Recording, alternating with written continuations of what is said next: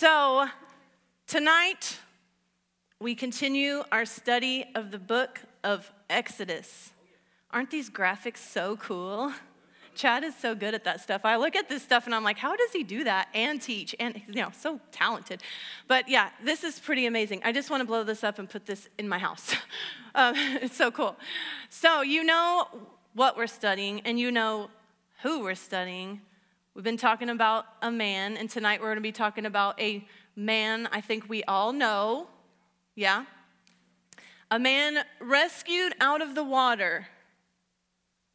Right? Y'all are responsive. I like that. a man who was rescued out of that water because of an attempt on his life, right? A man who woke up as an adult one day and had a total identity crisis, had no idea who he was or what his purpose was. I think you know his name. Let's all say his name together. No. Jason Bourne. Love this song. We talk about Jason Bourne this evening a little bit before we get to Moses, who's coming after. I just had to mess with y'all because of spring break. Yay! All right, so Jason Bourne. But for real though, if you start to think a little bit about Jason Bourne. Anybody seen every one of the movies? Okay, so you know, so you know. And when I was like, you know his name, now y'all are like, oh, I see what she did. Mm-hmm. So Jason Bourne is a man who has an identity crisis, right?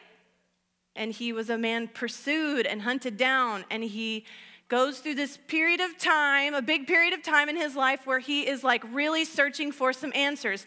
He wakes up and has this amazing skill set language stuff going on. Like he is a bad mama jamma and can kick your booty. Like he's got it going on. And he's like passionate, you know? So he's a guy that has a past. He knows there's something going on back there that he is like pursuing the knowledge and the insight on what was before. And now he's a man with a problem because there's a bad guy and he's trying to figure out what is going on and why is this in my way? And he's got this passion. He's like, he wants to see justice done, right? This is Moses. Same kind of thing going on. He's a man that has had a past. He's a man that has a very big problem in Pharaoh, who is like pursuing and punishing and treating very harshly his people. And he has this passion to do something about it. He has this call on his life, but it's not time yet. Anybody feel me when I say, got this passion in your life, but it's not time yet? Oh, that is hard. That is hard. It's going to happen to us all our lives. I'm so pumped about that. I know you are too. So, Moses and Jason Bourne have a lot in common, okay? And we're gonna talk about Jason again later. I just wanted to, you know, show you the insights that happen at my house when I'm preparing to teach you. And so we'll come back to Jason later, but I wanna talk a little bit about Moses and his problems and his identity crisis. So we're going to look first at we're still in Exodus chapter 2. At the very end of Exodus chapter 2, if you brought your, your Bible, we see he's all grown up now. We're starting in verse 11. He's not this beautiful little baby anymore.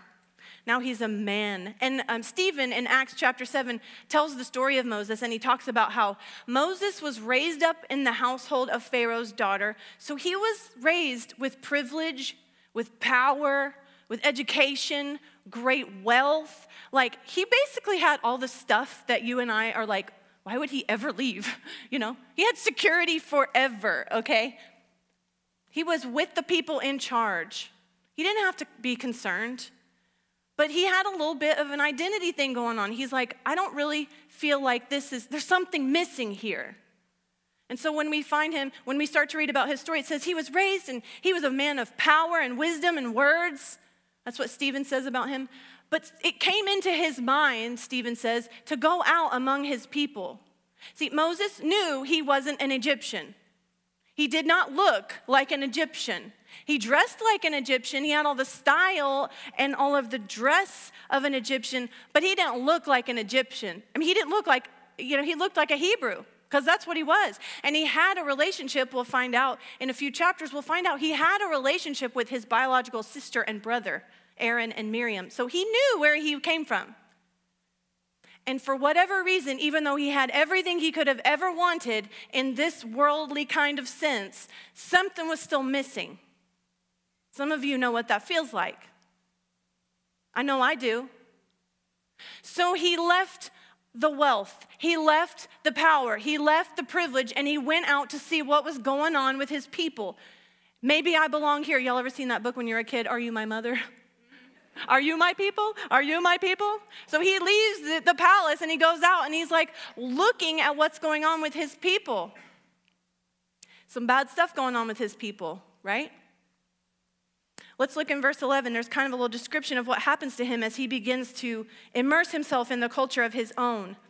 It says, Now it came about in those days when Moses had grown up that he went out to his brethren and he looked on their hard labors.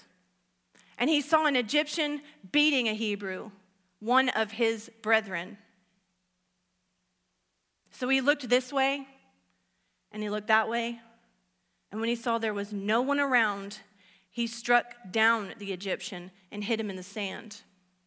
Now you see, he's like Jason Bourne. He don't play. Interesting stuff going on here because, you know, he, he very clearly has made a choice that these are his people. You see that? Two times, Moses says, his brethren, my brethren. He had already made a choice that he belonged with them. He had already made a choice that he had loyalty to them. And it really lit him on fire when he saw somebody messing with one of his own. And Moses, what we'll find, I love that it uses this word strike. Because what we're going to figure out about Moses is that when he feels trapped, when he doesn't know what to do, when he feels frustrated, Moses in the flesh wants to hit something. That's what he does. He gets mad. I can totally identify. I'm totally like that. When things aren't going my way and nobody is doing something about it, I get very angry. I want to hit things, I don't. I don't know what your go to thing is. Maybe some of you withdraw when things don't go your way. You take your ball and you go home. I'm not going to play with you anymore. I'm just going to leave, you know? Isolation. Maybe that's your thing. Maybe you a crier. I don't know. But Moses' thing is that he strikes. He's, you're going to see it again later on in the book. He's going to feel frustrated and he's going to strike something, and God's going to be like, oh no, Moses, we've been there. We don't do that anymore. It's going to, it's going to cost him every time. When you act out in frustration, when you act before you have a plan, when you act outside of God's direction, even if you feel like it's a really good cause, a lot of times it's going to get you in trouble and it got Moses in trouble. But although, even though it wasn't like necessarily a great decision, we see that there's some great character coming out of him. He's realizing some stuff about himself. You know, not too long ago, we listened to a fabulous message that indicated that our passion and our, frust- or our frustration, rather, the things that anger us, can really indicate what our passion and calling are in life. So if you get fired up about something, hey, maybe instead of like hitting something, maybe just stop and be like, okay, Lord, thank you. You're, you're revealing something about my call to me. You're revealing something about who I am and what I was created to do. I'm supposed to be part of this solution here because this is really bothering me and I want to do something about it. And it looks a lot like Moses was like being sneaky, like looking this way and that way.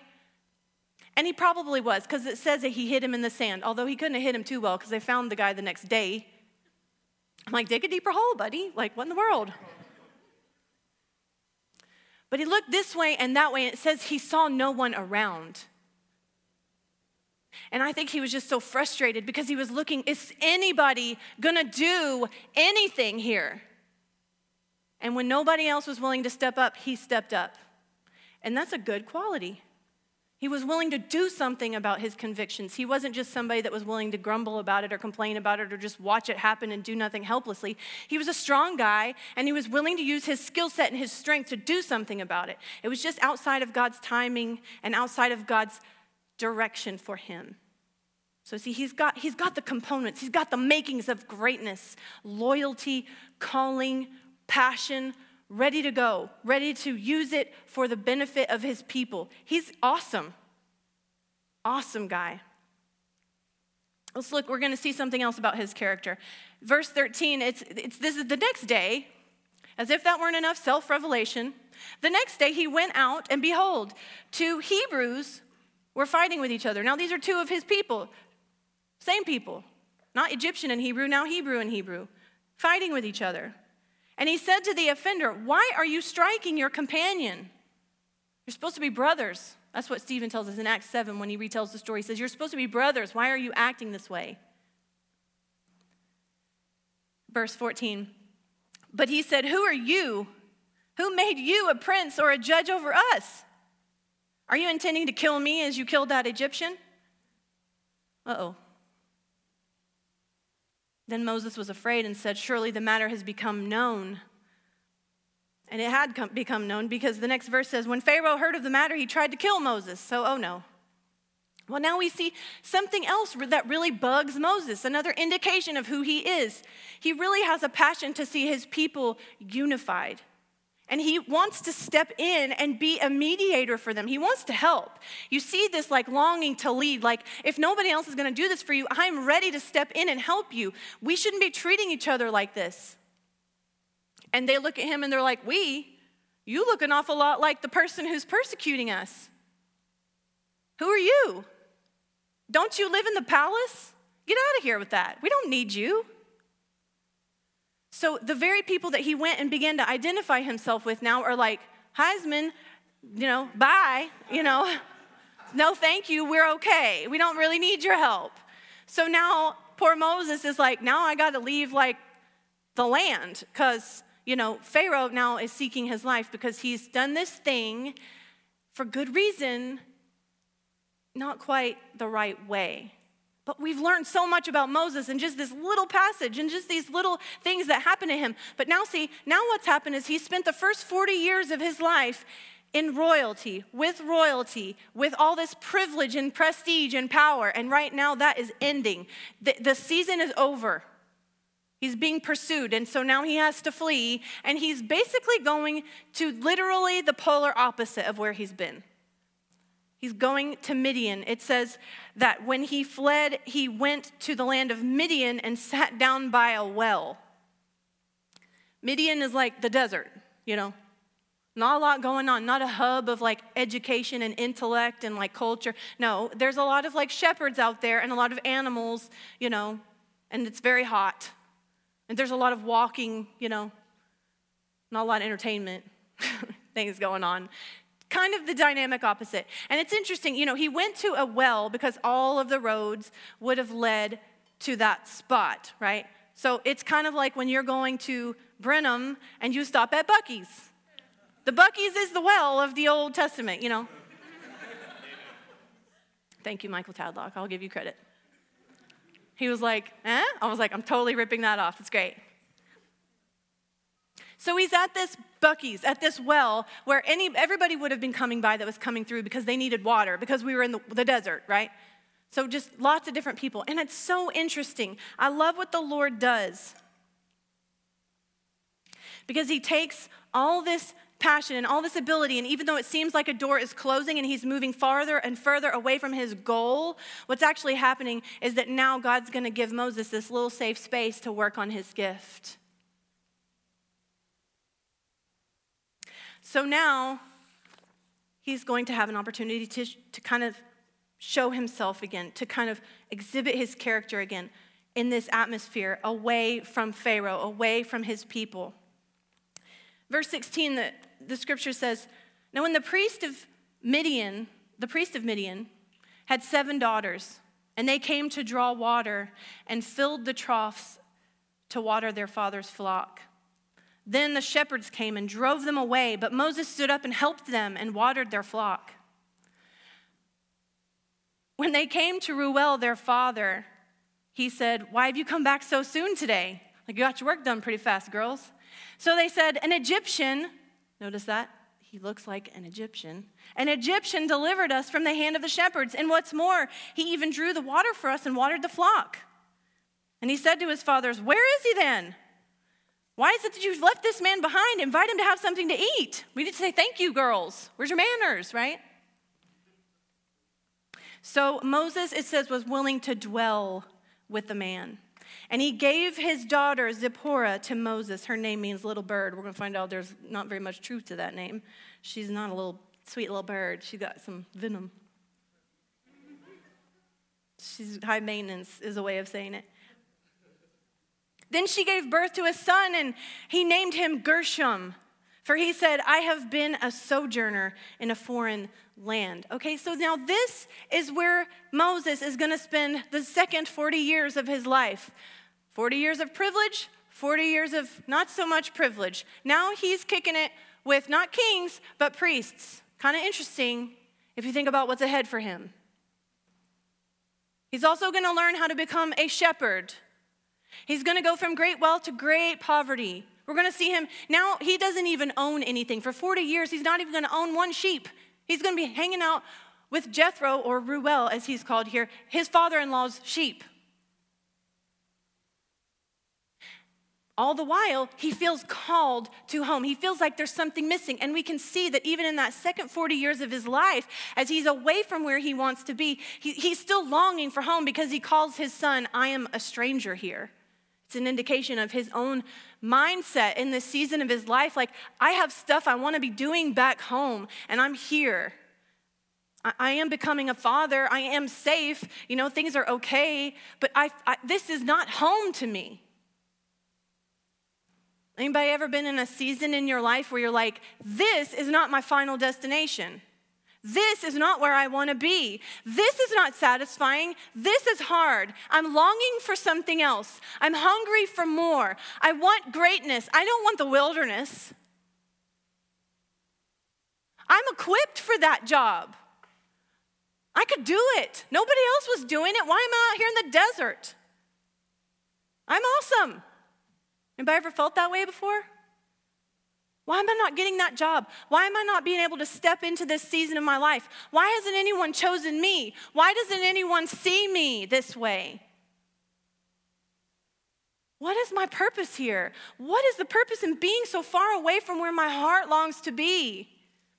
For 40 years. You think that dude didn't wander around the desert and wonder if he had all made it up in his head? Think he didn't doubt?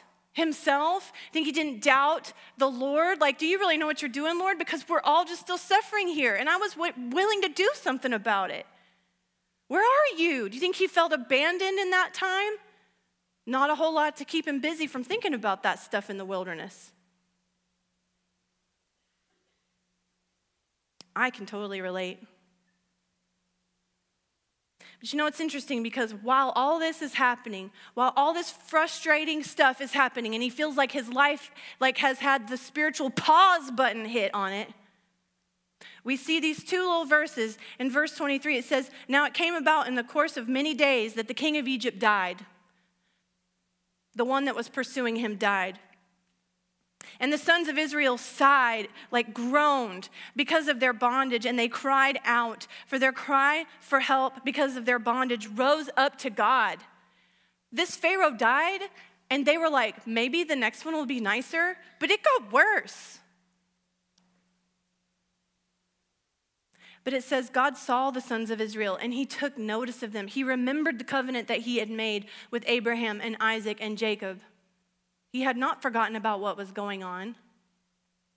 And two things kind of stood out to me as I I'm like, why is that in there? Sometimes I'm like, when there's like like a little sidetrack scripture, like, well, why did we have to know? Oh, meanwhile, back home, you know, like, what's that all about, right? And then it kind of hit me. You know, what we see here is that God supernaturally kind of orchestrated these circumstances where Moses like left the building, right? He's out there in the middle of nowhere, right? Meanwhile, at home, it's worse, did you catch that? See how sometimes God will take you out into the wilderness where you don't want to be because He's sparing you from something that's about to be horrible? It's happened to me in my own life. I've seen it happen. It's incredible. You're so frustrated because you're like, why didn't this happen? Why didn't this happen? Why didn't this happen? Why didn't this happen? You're crying about it and you're digging your heels in and you're mad about it. And then you realize, oh my goodness, if God had allowed me to go down that road, I would have been suffering. It would have been terrible. Moses doesn't know this, but God knows this because he had his eye on everyone. He was protecting him. So if you find yourself in the wilderness, if you find yourself in a place you don't want to be, doing stuff you don't want to do, and feeling like the pause button has been hit on your life, let me assure you, I'm betting that God is protecting you from something. That if he said yes to this, you know, it says he withholds no good from the righteous. So if he's not saying yes to this, then it must mean that if he gave it to you, it'd be bad for you. I believe those words. And here we show them to be true because if Moses had been back home, not only would he have been dead, but also persecuted more. Bad situation, execution, more suffering, no hope for the future because the deliverer would have been gone, right? God knows what he's doing when he pulls us out into the wilderness alone. He knows what he's doing. Second thing I notice when Moses first brought himself in up in the scene, like, hey, let me help you. I'll pay the rent, right? You'll know that. Did your parents tell you that little thing? Pay the rent, pay the rent. No? Okay, later. Okay. later, sidebar. When he stepped in, when he inserted himself and said, I will be, I will help you, I will be a part of the solution, what was their response? No, thank you. Right? Now these people have gotten into such a state that there is absolutely, they're like, God, you are literally our only hope. You have got to intervene here.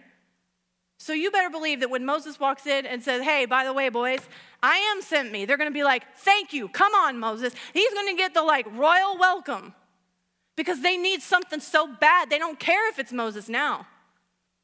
See, sometimes God hasn't released you into the thing because the person that He's getting ready to release you to isn't ready yet. Sometimes that's a relationship. Sometimes that's a job. Sometimes that's a ministry. But until the people that are re- getting ready to receive your giftings are ready to receive your giftings, you're not going. Sometimes they have to pray for you. It's not about anything you're doing wrong. Sometimes He's just readying the people to receive the gifting that you are going to be. So stop being like, oh, what am I doing wrong, Lord? No, maybe you just pray like, Lord, get him ready. This husband is taking too long. Get him ready, okay?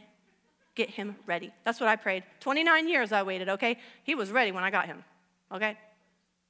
Yes, praise indeed. he was ready. I dated a lot of people that weren't ready, though.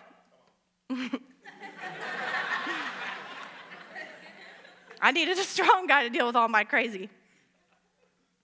But just remember that. Sometimes in the wilderness, when you're in the wilderness, God is protecting you or God is preparing you or someone else. Okay? We don't like isolation. We don't like discomfort. We don't like waiting. We certainly don't like suffering. Oh Lord, please keep it far from me, right? But the thing is, Sometimes when we're out there in the wilderness by ourselves, being humbled and remembering that, oh, maybe we're not all that after all, sometimes that's where we meet the Lord for real. Sometimes in the suffering, that's where we meet the Lord for real. Sometimes in the waiting, that's where we meet the Lord for real.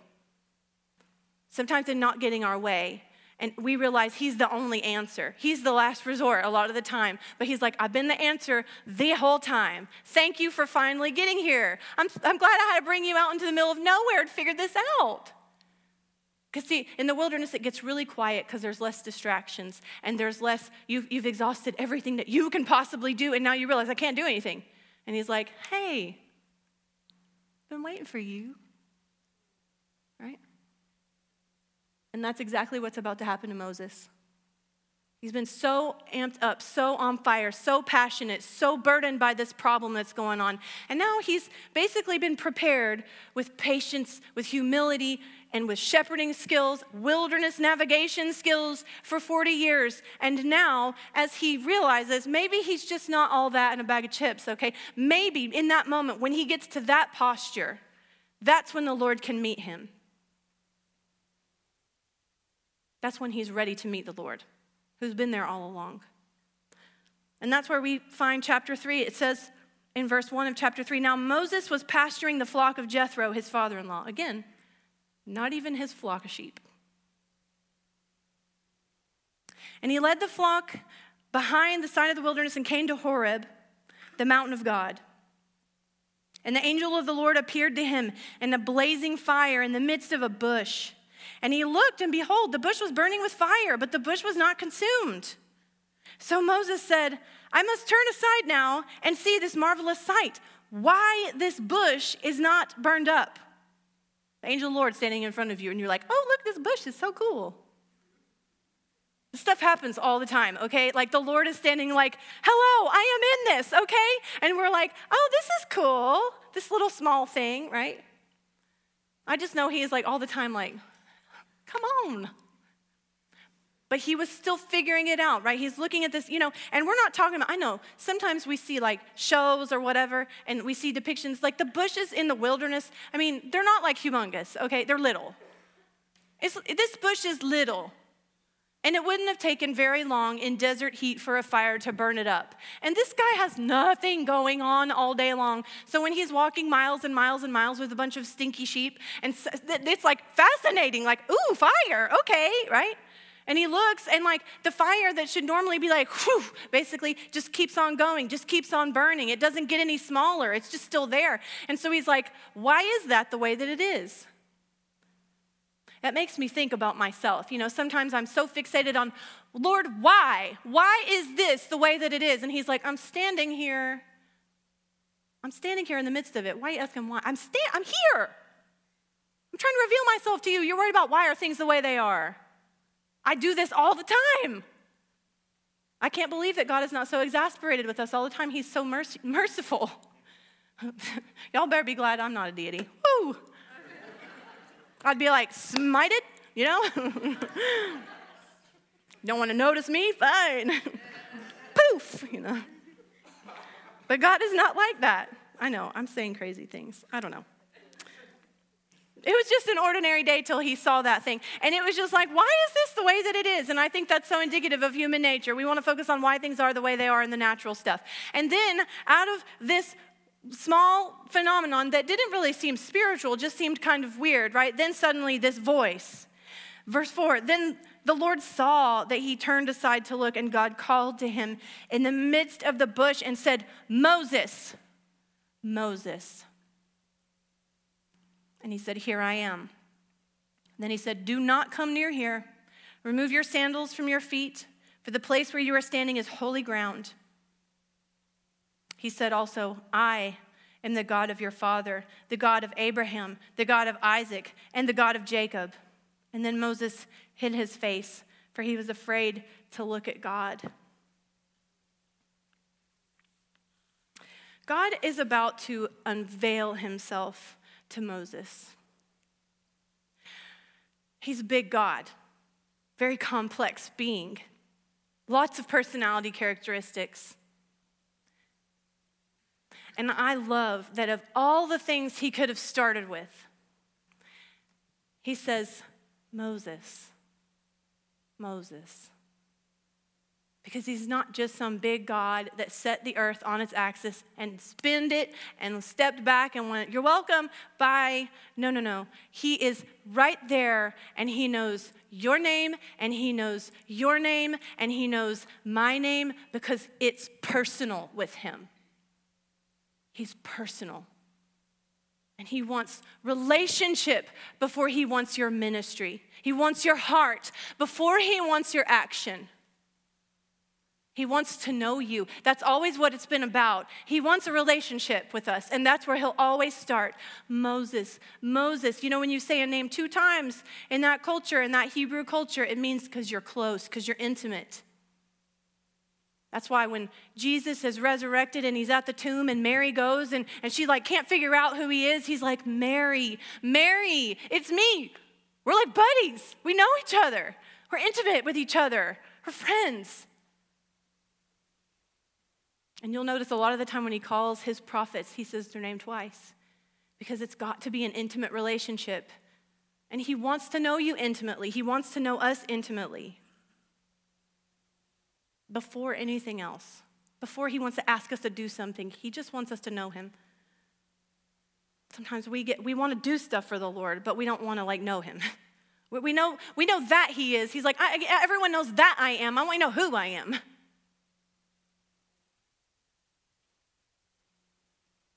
And then he says to him, after he says his name, you know, he says, I am the God of your, I'm the God of the, of the past. I'm the God of your past. I've, I've always been around, right? Have a relationship with your people. It's a long relationship. And, and I find it so interesting that he hid his face in this moment, that he hid his face from the Lord. Because if you know the story of Moses, you know there's a day coming when he is going to hide his face from everybody else in the world and he's going to go up on that mountain and take the veil off and he's going to be real with the Lord.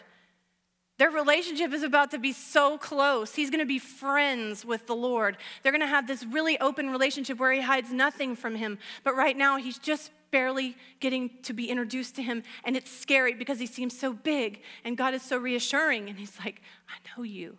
I know you. It's okay. I care about you.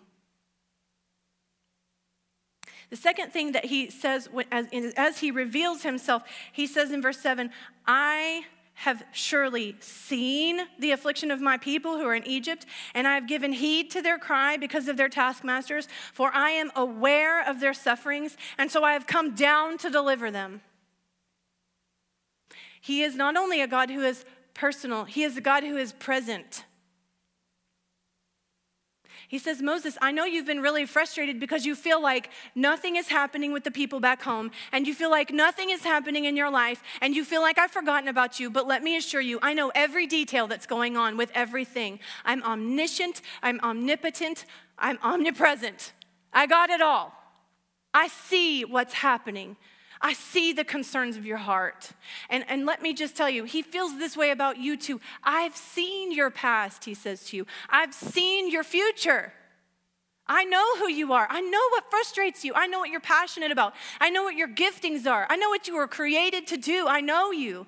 I've been in every moment of your life. I was there at your birth. I will be there at the moment of your call. I will be there when you come home to me. I will be there. I am here. I'm present. I know all this. And I know about the things that you feel like are outside of my control, that I'm allowing, that you think are so frustrating and you don't understand. I'm there too. I know. I see it all. And I'm, I'm delivering. You know, the word when it says, when it says that God remembered his covenant with Abraham, just a few verses back, that word remember, you know, when we say, oh, I remembered, it means because, oh, I forgot. That's not what the word zakar in Hebrew means that says remembered here. That's not what that means. It means in a continual state of bringing something about because you remember it.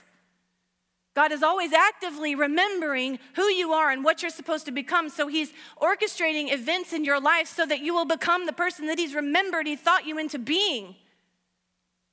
He's not forgotten, He's not absent, He's present. And that's what He says to Moses I've seen it, I care about what's going on. I'm invested. He's invested in you and he's invested in me. He cares. Then he says to him, I've come to deliver, right? I've come to deliver. Because why? Because I have the power to do it. Because I know the correct moment to activate what I have created. And he knew that those people were not ready until this moment. And he knew that Moses was not ready until this moment. And he's like, now you all are ready, and I'm going to activate you, and we're going to get this going. It's about to get started. Because I'm powerful. God is powerful. He can make things happen. You feel like you every day are getting up and like hitting a wall, He's got the power. You feel like you've been climbing and clawing in desperation. He's got the power. But you have to know Him to get the power. You have to see Him. You have to have that relationship with Him, right? And then he goes on and he is going to continue to talk about who he is. He says, Listen, I'm about to deliver you. You haven't, you haven't seen anything. I'm about to deliver your people, okay? And I'm going to use you to do it. Yes, you are right. You are passionate about that for a reason because I need you to be. And now I've been preparing you all this time and we're about to go get it done. Okay? i am doing that. But he said, listen, I'm going to send you to do this. And, and listen to Moses' question. First, he's like, why? Why is this bush the way that it is? Now he's like, God, God, the moment he's been waiting for, right? He's like, I'm going to send you, Moses. And his question, well, who am I? I mean, who are you? I mean, really? Like, God has just unveiled his existence and his personality to you, and you're like, well, I don't know who I am.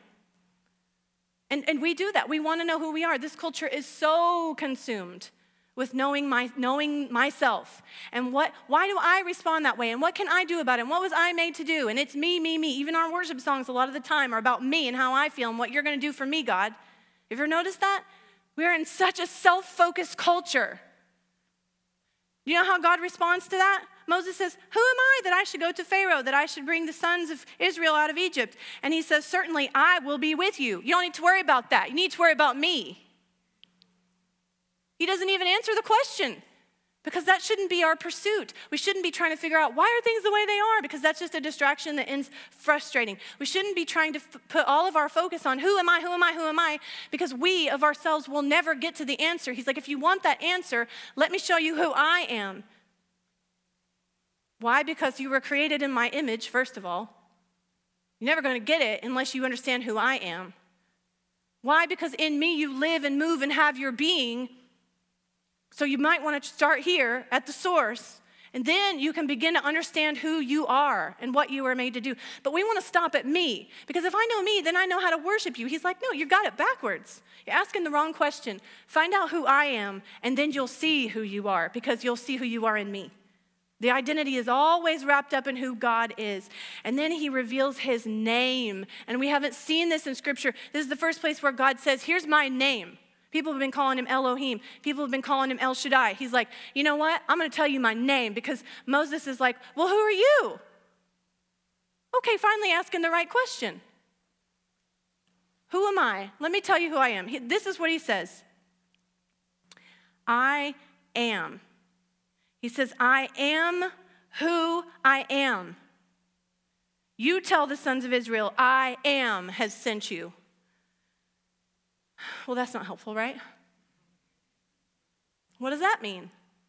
We sing songs about it, right? What does that mean? What in the world? I am?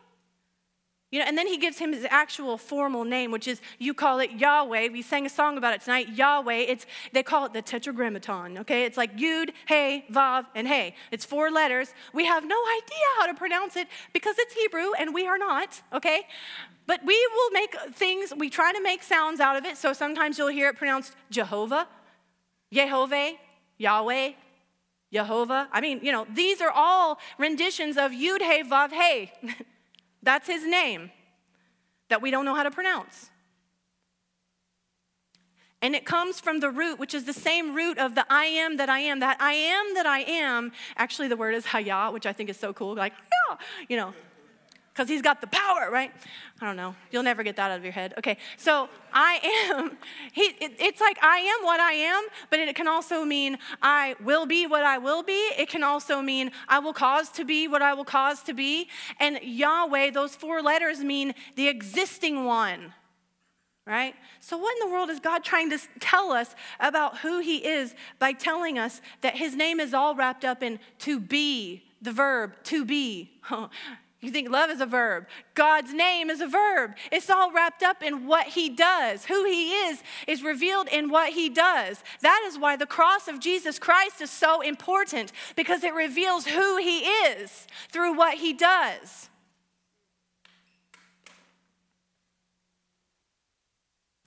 He is the one, the source, the one who's becoming. Do You know, everything on this earth, everything on this earth is becoming something.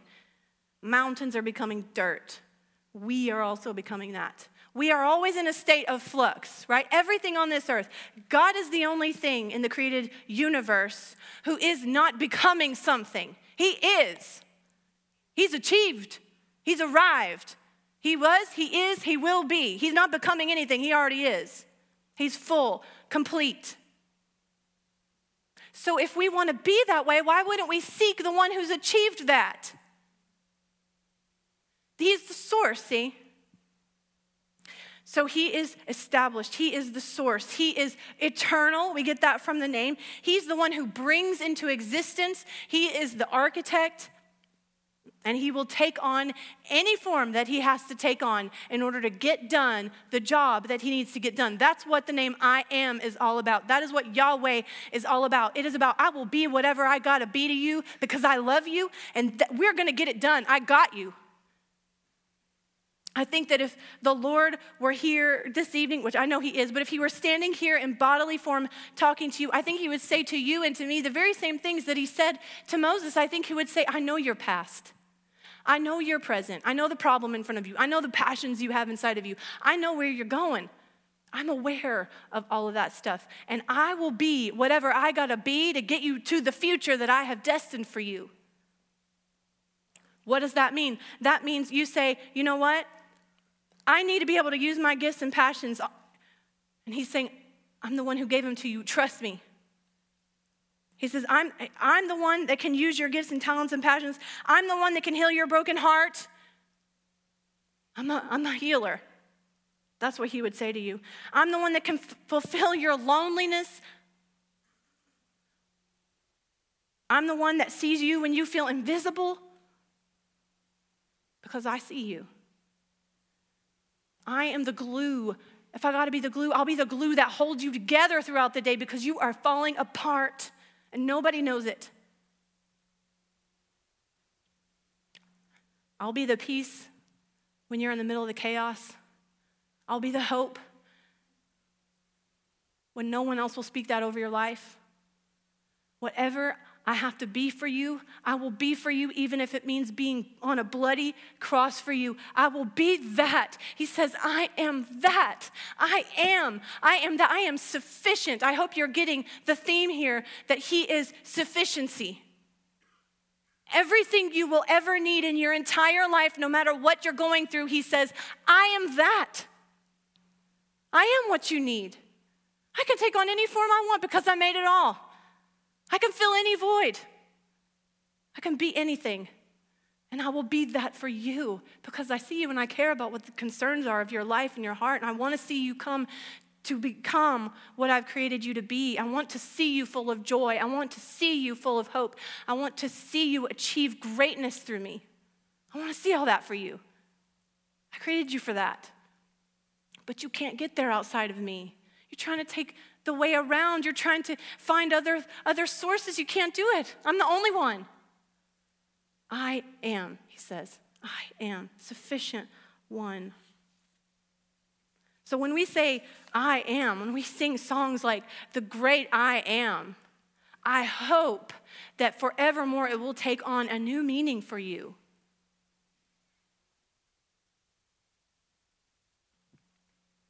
You know, in this life, you know, we, we feel like, do you ever feel like you're just on fire all the time? Like everything is an emergency, everything is hard, everything hurts, everything is like amplified ah, all of the time. Like you're in a rush everywhere that you go. Stress, stress, stress, stress, stress, right? Depression, oppression, like all this stuff coming at you all the time, right? And you, then you got to figure out what your life is all about and where you're going and who you are. Ah, like, you know, I just feel like we're all just like running around like little lightning sparks, like, ah, you know. I mean, I, I don't know, maybe it's just me, but I'm just, but what?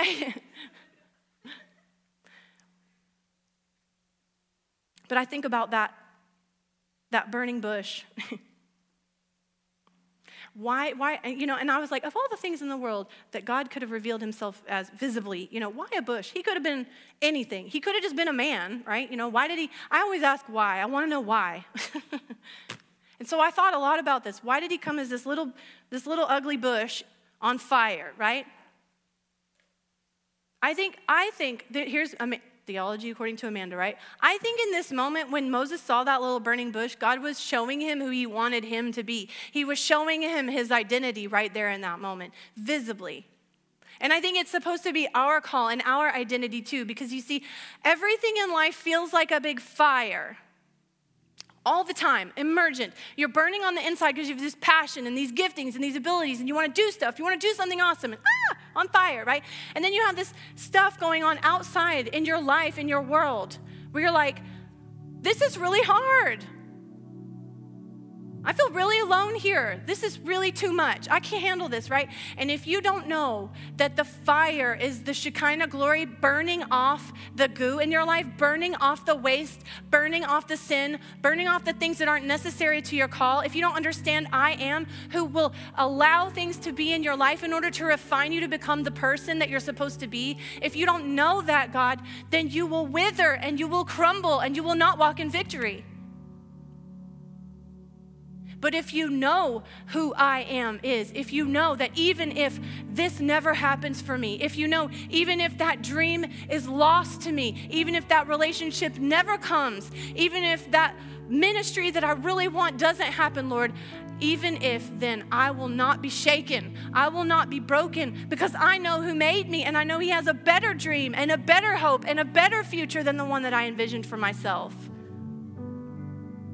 and we will walk and we will not be consumed. See, that little bush is supposed to be you and it's supposed to be me because life is really hard and passions are really strong, but they will consume us if we don't understand the comforter. And the reason for all of those things going on in our lives is because God is molding and shaping an identity out of you. And look at that, that bush, how beautiful. What a picture of ministry that is, because that little bush that didn't burn out, it was a light in the darkness. That little bush that didn't burn out was warmth when it was cold in the desert. And it never went out. And you know what? It didn't look like it was supposed to look because it should have burned up, right? And sometimes you meet people and you see people in your life and you're like, I know what they're going through. They have cancer or they're really sick or they just lost someone. Why are they so joyful? Why are they okay right now? Like, how are they walking in victory in this right now? I would crumble.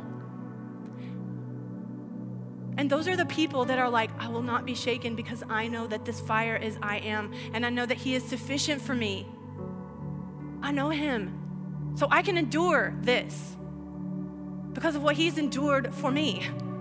And I will shine and I will bless others and be a light and warmth. I will be what I have to be because He will be what He will be for me. And you can be that little, that little that little humble bush that's just burning on and on that, that somebody steps aside one day and says what is with you man? What's with the joy? What's with the victory in your life? I know that your life is hard okay? So why are you happy all of the time? People might come to you like annoyed. What is that?